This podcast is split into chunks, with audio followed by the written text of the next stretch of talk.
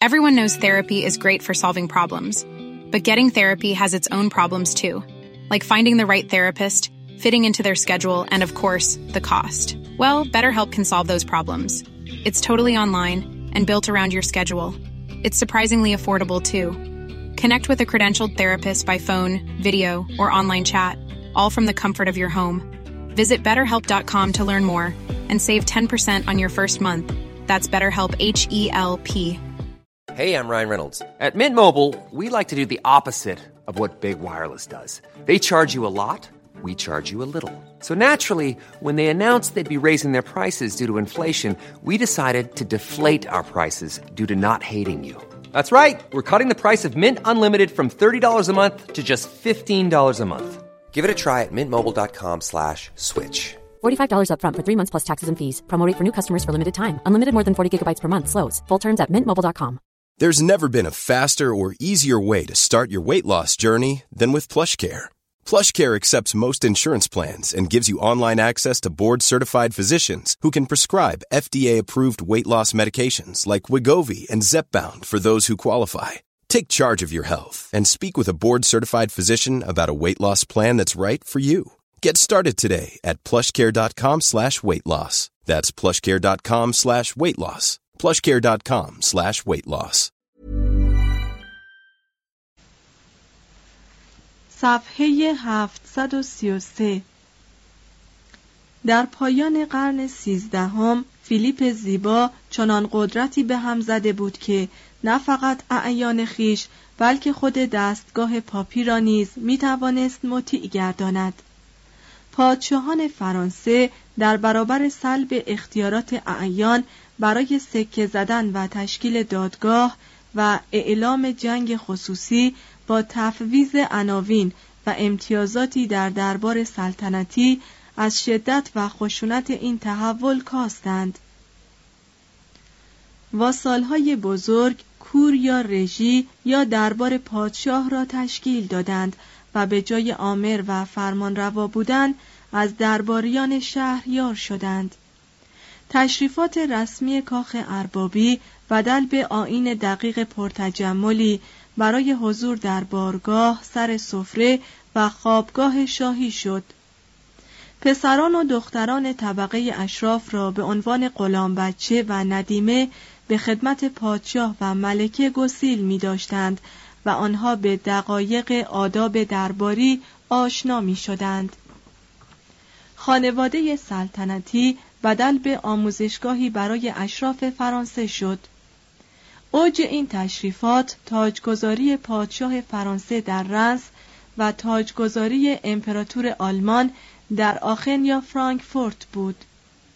در این مواقع تمام زبدگان قوم با زیورهای خیره کننده و جامعه های فاخر پرشکوهی گرد می آمدند.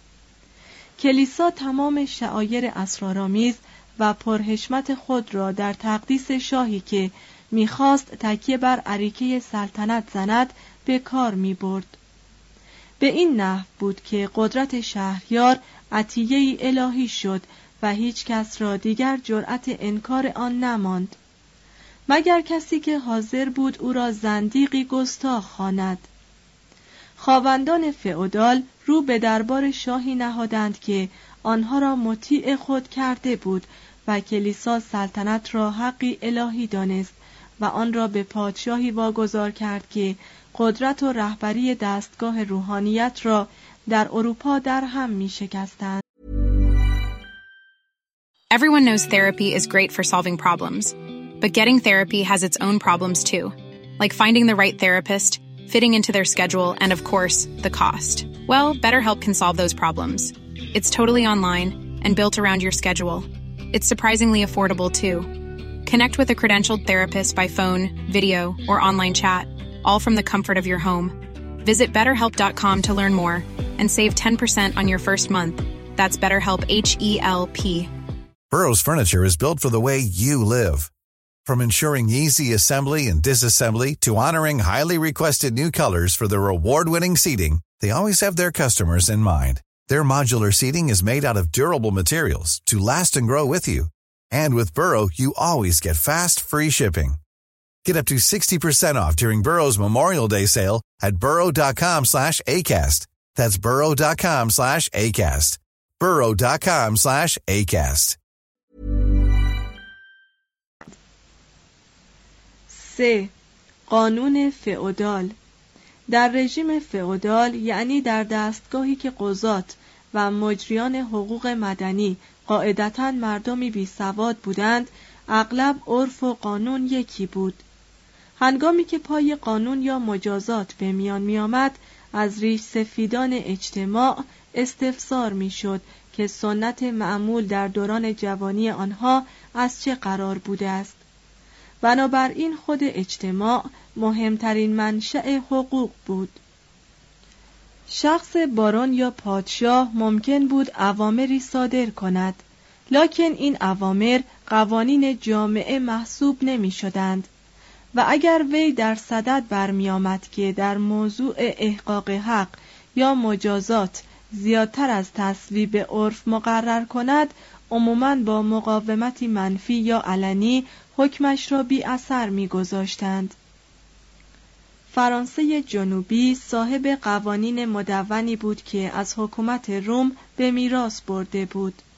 فرانسه شمالی که بیشتر جنبه فئودال داشت قسمت اعظم قوانین فرانک ها را حفظ کرده بود هنگامی که در قرن سیزدهم این قوانین نیز به صورت مدون درآمد تغییر آنها بیش از پیش دشوار شد و انواع و اقسام افسانه های حقوقی به منظور سازش آنها با واقعیات رواج یافت. در رژیم فئودال قانون دارایی چیز بغرنج و بیمانندی بود. این قانون سه نوع تصرف ارزی را به رسمیت می شناخت یک ملک تلق و مالکیت بی قید و شرط.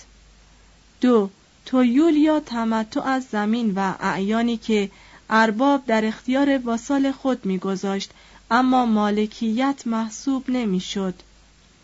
سه اجاره که در آن صورت زمین و اعیانی به شرط عوارض و دویون فئودال به صرف یا مستجر واگذار می‌شد. در رژیم فئودال از لحاظ نظری فقط پادشاه از مالکیت مطلق برخوردار بود حتی عالی جاه ترین اشراف یک مستعجر بود که تصرفش مشروط و معلق به خدمت می‌شد. تملک خواوند هم کاملا انفرادی نبود هر فرزندی حق تملک موروسی در زمین های آب و اجداد خیش را داشت و می توانست مانع از فروش آن زمین ها بشود. قاعدتا تمامی دارایی خواوند بعد از مرگ به پسر ارشدش می رسید. این رسم اولویت فرزند ارشد که در حقوق روم یا اقوام بربری کاملا بی سابقه بود به موجب مقتضیات فئودال مقرون به صرفه و صلاح گردید زیرا حراست نظامی و تمشیت اقتصادی ملک اربابی را به کسی که به ظاهر بالغترین افراد خانواده بود واگذار می کرد. پسران کهتر را تشویق می کردند که رخت سفر بربندند و در دیگر سرزمین ها به تحصیل املاک جدیدی مشغول شوند. حقوق فئودال با وجود محدودیت هایی که برای حقوق تملک قائل شده بود چنان حرمتی به دارایی میگذاشت و مجازات نقض حقوق مالکیت را چنان شدید معین کرده بود که هیچ قانونی به گرد پایش نمی رسید. یک قانوننامه ژرمنی مقرر می داشت که اگر شخصی پوست یکی از درختان بیدی را که حافظ سیل بندی بود بکند باید شکمش را درید و امعا و احشای وی را بیرون کشید و به دور زخمی بست که بر درخت وارد آورده است. حتی تا سال 1454 به موجب فرمانی در وستفالی اگر کسی دانسته و به عمد علامت مرز ملک همسایه خود را از جایش برمی داشت می بایست او را به طوری در زمین دفن می کردند که سرش از خاک بیرون بماند. و آنگاه باید به کمک گاوهای نر و عدهای که قبلا هرگز شخم نزده اند زمین را شخم می‌زدند. آدم متخلفی که در خاک مدفون شده بود می توانست خود را به هر نحو ممکن از آن محلکه برهاند. جریان دادرسی در حقوق فئودال اغلب تبعیت از قوانین بربری بود و سعی می‌شد که به جای انتقام خصوصی کوشش های پیشین درباره اجرای مجازات های عمومی ادامه و بست یابد به کلیساها، بازارها و شهرهای پناه حق متحسن شدن و بست نشستن افراد تفویض شد. این امر سبب می شد که تا رسیدن معموران حکومت و مداخله قانون اشخاص در مقابل انتقام خصوصی از امنیتی موقتی برخوردار باشند. دادگاه های خواوندی به مرافعات میان دو مستعجر یا مستعجر و خواوند رسیدگی می کرد. منازعات میان خواوند و واسال یا دو خواوند به هیئت منصفه متشکل از اعاظم طبقه اعیان واگذار می‌شد. اینها عبارت از افرادی بودند دست کم از نظر مقام همسنگ یکدیگر و وابسته به همان تویولی که شاکی به آن تعلق داشت و همگی در یکی از تالارهای اربابی حضور به هم میرساندند. محاکم اسقفی یا دیرها به دعاوی و مرافعات افرادی رسیدگی می کردند که در سلک روحانیون بودند و حالان که عالی ترین درجه استیناف خاص یک محکمه سلطنتی بود مرکب از اعاظم ملک و گاهی هم زیر نظر خود پادشاه. دادگاه های خواوندی هم مدعی و هم مدعیون علیه هر دو را تا هنگام اعلام رأی محکمه در زندان نگاه می داشتند. در کلیه محاکم اگر مدعی در مرافعه می باخت وی را محکوم به همان مجازاتی می کردند که به شرط اثبات گناه یا قصور دامنگیر مدعیون علیه می شد. در تمام دادگاه ها ارتشاع متداول بود. در دوران فئودالی دادرسی از طریق اردعالی ادامه یافت. در حدود سال 1215 برخی از بدعتگزاران را در کامبره وادار به آزمایش آهن داغ کردند. به این معنی که آهن داغ را با بدن آنها آشنا ساختند و مدعی بودند که اگر گناهکار نباشند آتش گزندی به آنها نخواهد رسانید. ظاهرا چون این عده از آتش مسون نمانده بودند آنها را به پای تل هیمه رهبری کردند تا در آتش بسوزانند. منقول است که یکی از این افراد چون به گناهان خود اقرار کرد جراحتش فورا التیام یافت و هیچ اثری از سوختگی بر روی دستش به جا نماند و به همین سبب بر او رحم کردند و او را نسوزاندند. در طول قرن دوازدهم بر اثر ترقی حکمت و رغبت مجدد مردم به تحصیل حقوق رومی این قبیل ارد های الهی به تدریج مکروه شد. پاپ اینوکنتیوس سوم چهارمین شورای لاتران را 1215 در 1216 وادار کرد تا اجرای این قبیل آزمایشات را به کلی ممنوع کند. هنری سوم این ممنوعیت را اقتباس و وارد قانون انگلستان کرد. 1219 فردریک دوم آن را وارد قانون نامه سلطنت ناپل کرد.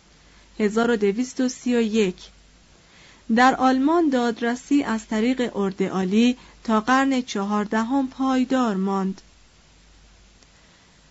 در 1498 ساوانارولا یکی از روحانیون اصلاح طلب ایتالیایی را در فلورانس به جرم زندقه مجبور به رفتن در میان آتش کردند. در ضمن محاکمه زنان ساهره در قرن شانزدهم این آزمایشات بار دیگر احیا شد.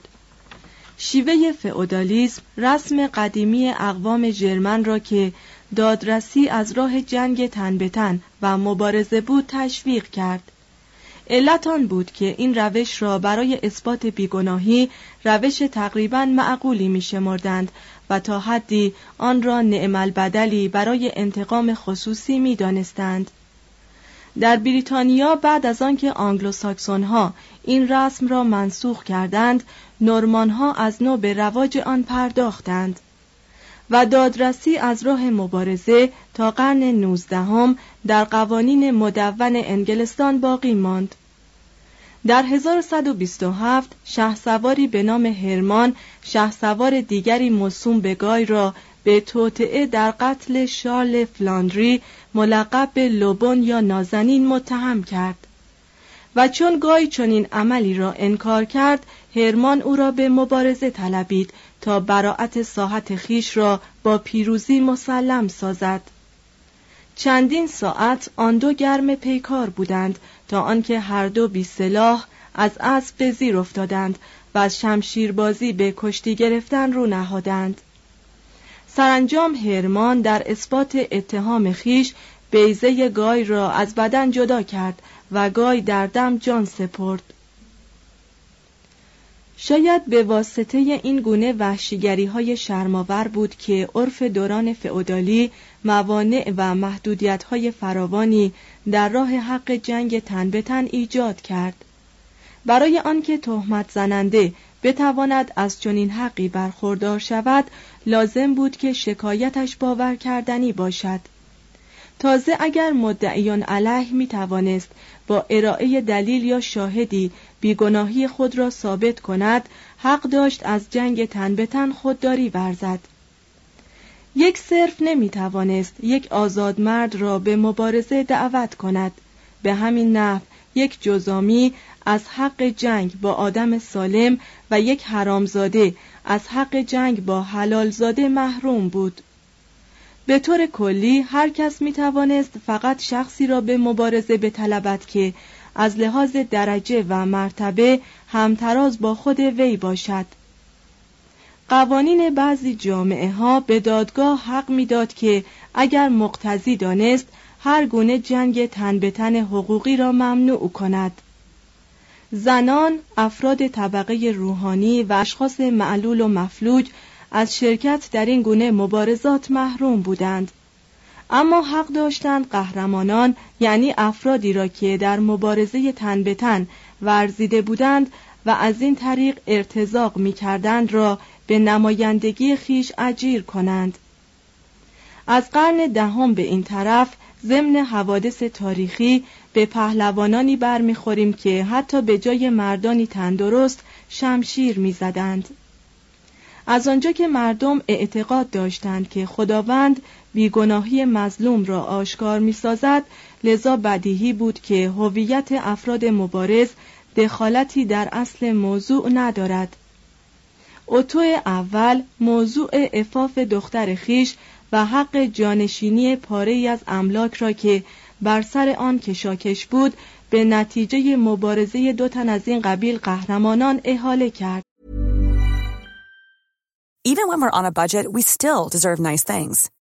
Quince is a place to scoop up stunning high-end goods for 50 to 80% less than similar brands. They have buttery soft cashmere sweaters starting at $50, luxurious Italian leather bags, and so much more. Plus, Quince only works with factories that use safe, ethical, and responsible manufacturing. Get the high-end goods you'll love without the high price tag with Quince. Go to quince.com/style for free shipping and 365-day returns. Imagine the softest sheets you've ever felt. Now imagine them getting even softer over time. That's what you'll feel with Bowl and Branch's organic cotton sheets. In a recent customer survey, 96% replied that Bowl and Branch sheets get softer with every wash. Start getting your best night's sleep in these sheets that get softer and softer for years to come. Try their sheets with a 30-night guarantee. Plus, get 15% off your first order at bowlandbranch.com. Code BUTTERY. Exclusions apply. See site for details. در قرن سیزدهم آلفونسو دهم پادشاه کاستیل که درباره رواج حقوق روم در قلمرو خیش مردد بود اخذ تصمیم را موکول به چنین مبارزه تن به تنی کرد. گاهی یکی دو تن از این قهرمانان را همراه فرستادگان به دربار پادشاهان کشورها گسیل می داشتند تا اگر کشمکش های سیاسی موکول به نتیجه مبارزات تن به تن شود در نمانند تا سال 1821 این قبیل قهرمانان هنوز در مراسم تاجگذاری پادشاهان انگلستان دیده می شدند. در این روزگار دیگر قهرمان مبارز موجودی بود بدی که یادگاری از حوادث قرون گذشته به شمار می رفت. لاکن در قرون وسطا چنین آدمی هنگام تاجگذاری یک پادشاه معمولا دستکش خود را بر روی زمین میانداخت و با صدای رسا اعلام می داشت که حاضر به مبارزه با هر کسی است که منکر حق الهی سلطنت باشد. استفاده از وجود قهرمانان مبارز دادرسی از راه جنگ تن به تن را بی اعتبار کرد. طبقه بورژوازی در حال رشد آن را از قوانین اجتماعی خود حذف کرد. در اروپای جنوبی در قرن سیزدهم حقوق رومی جانشین آن شد. کلیسا بارها آن را تقبیح نمود. اینوکنتیوس سوم آن را مطلقا ممنوع شمرد. 1215 فردریک دوم آن را در سراسر قلمرو ناپل تحریم کرد. لویی نهم آن را در مناطقی که مستقیما زیر فرمان داشت منسوخ دانست 1260 و فیلیپ زیبا 1303 این رسم را از تمامی کشور فرانسه برانداخت. دوئل بیشتر از حق کهنسال انتقام خصوصی ناشی می‌شد تا مبارزاتی که برای اثبات حق میان اصحاب دعوی صورت می گرفت. مجازات های فعودال به طرز وحشیانه ای سخت بود. جریمه انواع و اقسام بیشمار داشت. افراد را معمولا برای محاکمه به زندان میانداختند نه به عنوان مجازات لکن هنگامی که زندان آکنده از حشرات موزی، موش و مار بود محبوس شدن خود حکم شکنجه را داشت زنان و مردانی را که مجرم شناخته می شدند در کند می کردند یا دست و پا و سر آنها را از لای چوب بیرون می گذاشتند یا آنها را در معابر می گرداندند تا مردم ریش خندشان کنند یا اغذیه به طرفشان بیاندازند یا سنگسارشان کنند. در مورد جرائم کوچک برای تنبیه زنان سلیته و بدگویی کردن پشت سر دیگران مجرمین را روی چهارپایه مخصوصی به حالت نشسته میبستند و چهارپایه را که به اهرام بلندی وصل بود در آب رودخانه یا استخری فرو می کردند. مجرمین پوست کلوفتر را محکوم می کردند که مثل بردگان معمور پارو زدن در کشتی ها باشند. به این معنی که غذای بخور و نمیری به آنها می‌دادند و آنها را نیمه اوریان به نیمکت هایی که در طبقه زیرین کشتی قرار داشت به زنجیر میبستند و مجبورشان می‌کردند که آنقدر پارو بزنند تا به کلی از پا درآیند. هر مجرمی از این امر تخلف میورزید به شدت تازیانش می‌زدند.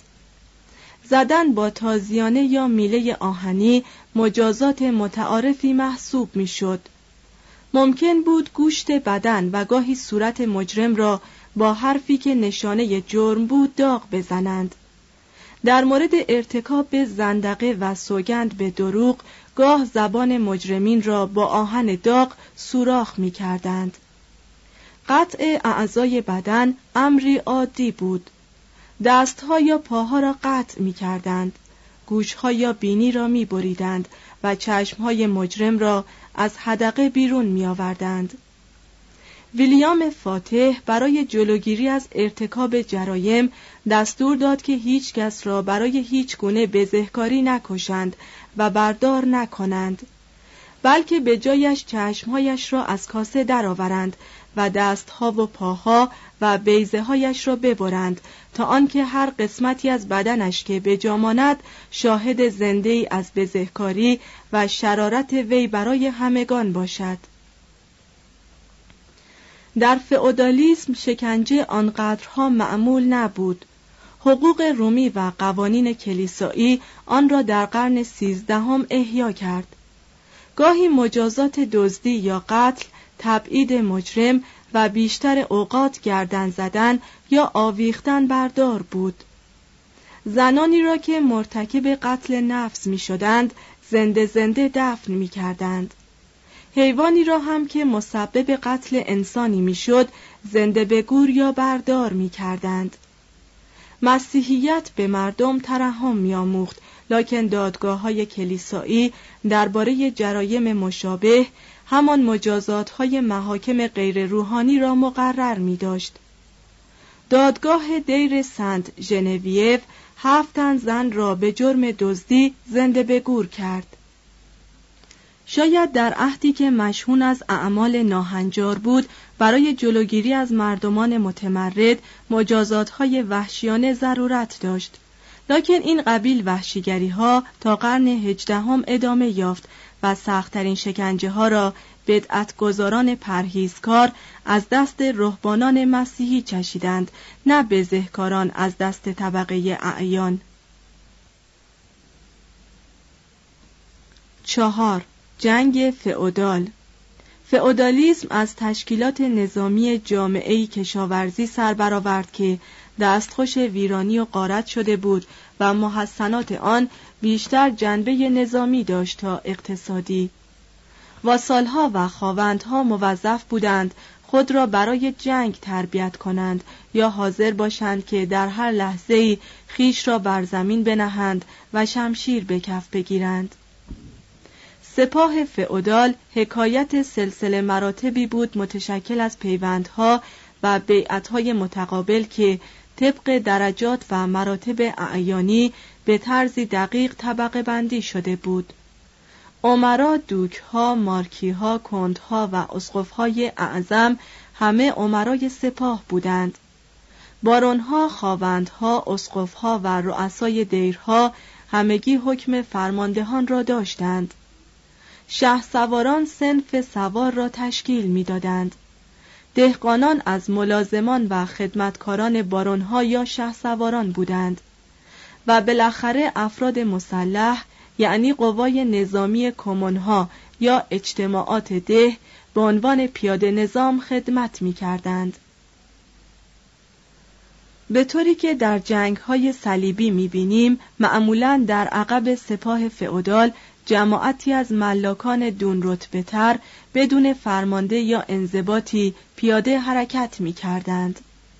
این قبیل افراد در تاراج اموال شکست خوردگان به عمده قوا کمک می رساندند و با چماق یا با تبرزین افراد زخمی دشمن را از قید رنج می رهاندند. لکن اساساً سپاه فئودال را جماعت و سنف سوار نظام تشکیل می‌داد. پیاده نظام که به قدر کافی قابلیت تحرک نداشت از هنگام شکست رومیان به دست گوتها در آدریانوپل به این طرف 378 مقام شامخ خود را از دست داده بود و دیگر دارای اهمیتی نبود مگر در قرن چهاردهم میلادی سوار نظام به منزله بازوی جنگی شوالیگری بود و اصلا واجه های کاوالیه، شوالیه و بالاخره کابالرو همگی از لفظ شوال به معنی اسب مشتق می‌شد. مرد مبارز عهد فئودال زوبین و شمشیر یا تیر و کمان به کار می برد. سوار این دوران دامنه خودپرستی را چنان توسعه بخشید که شامل شمشیرش نیز شد و به شمشیر خود از روی محبت نامی خاص نهاد هرچند بیشک شعرای حماس سرا بودند که شمشیر شارلومانی را جوایوز یا شادان و شمشیر رولان را دوراندال یا خارا و شمشیر آسر را اکسکالیبور یا آبدیده نام نهادند. کمان این دوره اشکال مختلف داشت. یک نوع کمان ساده کوتاهی بود که مرد جنگی معمولا آن را روی سینهاش می‌کشید. نوع دیگر کمان درازی بود که مبارز آن را تا بن گوش می‌کشید و با چشم هدف را نشانه می‌کرد یا کمان پولادی بود که زه سفتی داشت و گاهی آن را به وسیله پاشنه ای می کشیدند و معمولا قطع سنگ مدور یا یک گلوله آهنی را پرتاب می کرد. کمان پولادی یا گلوله ای قدمت بیشتری داشت. کمان دراز را برای نخستین بار ادوارد اول 1272 تا 1307 در جنگهایش با ساکنان ویلز رواج داد. در انگلستان آموختن رموز تیر و کمان رکن مهم تعلیمات نظامی و یکی از ورزش‌های مهم باستانی به شمار می‌رفت. تکامل کمان شیوه نبرد فئودالی را دچار شکست کرد. شه سوار پیاده به جنگ رفتن را کسر شعن خود می‌دانست. لکن کمانکش ها اسب او را به خاک انداختند و وی را مجبور کردند که زحمت جنگیدن بر روی زمین را به خود هموار سازد. بعدها در قرن چهاردهم با پیدایش باروت و توپ ضربت نهایی بر قدرت فئودال وارد آمد. زیرا با این وسیله مخرب جدید امکان داشت که مبارز از فواصل دور بی آنکه جانش در خطر باشد شه سوار سراپا مسلح را به قتل رساند و دژ استوار او را متلاشی کند. مرد جنگی عهد فئودال چون سوار بر مرکب بود می توانست خود را غرق اسلحه کند.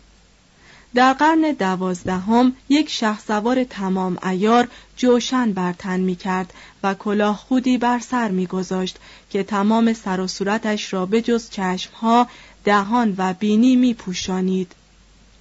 پاهایش تا زانو در ساقبندی از زره بود. هنگام نبرد خود فولادین دیگری نیز بر سر میگذاشت که تیغه آهنین برآمده ای داشت که دماغک بینی او را محافظت می کرد. کلاه خود آهنی و خفتان برای حفاظ در برابر کمان بلند یا کمان پولادی در خلال قرن چهاردهم ابداع شد و تا قرن هفدهم رواج داشت.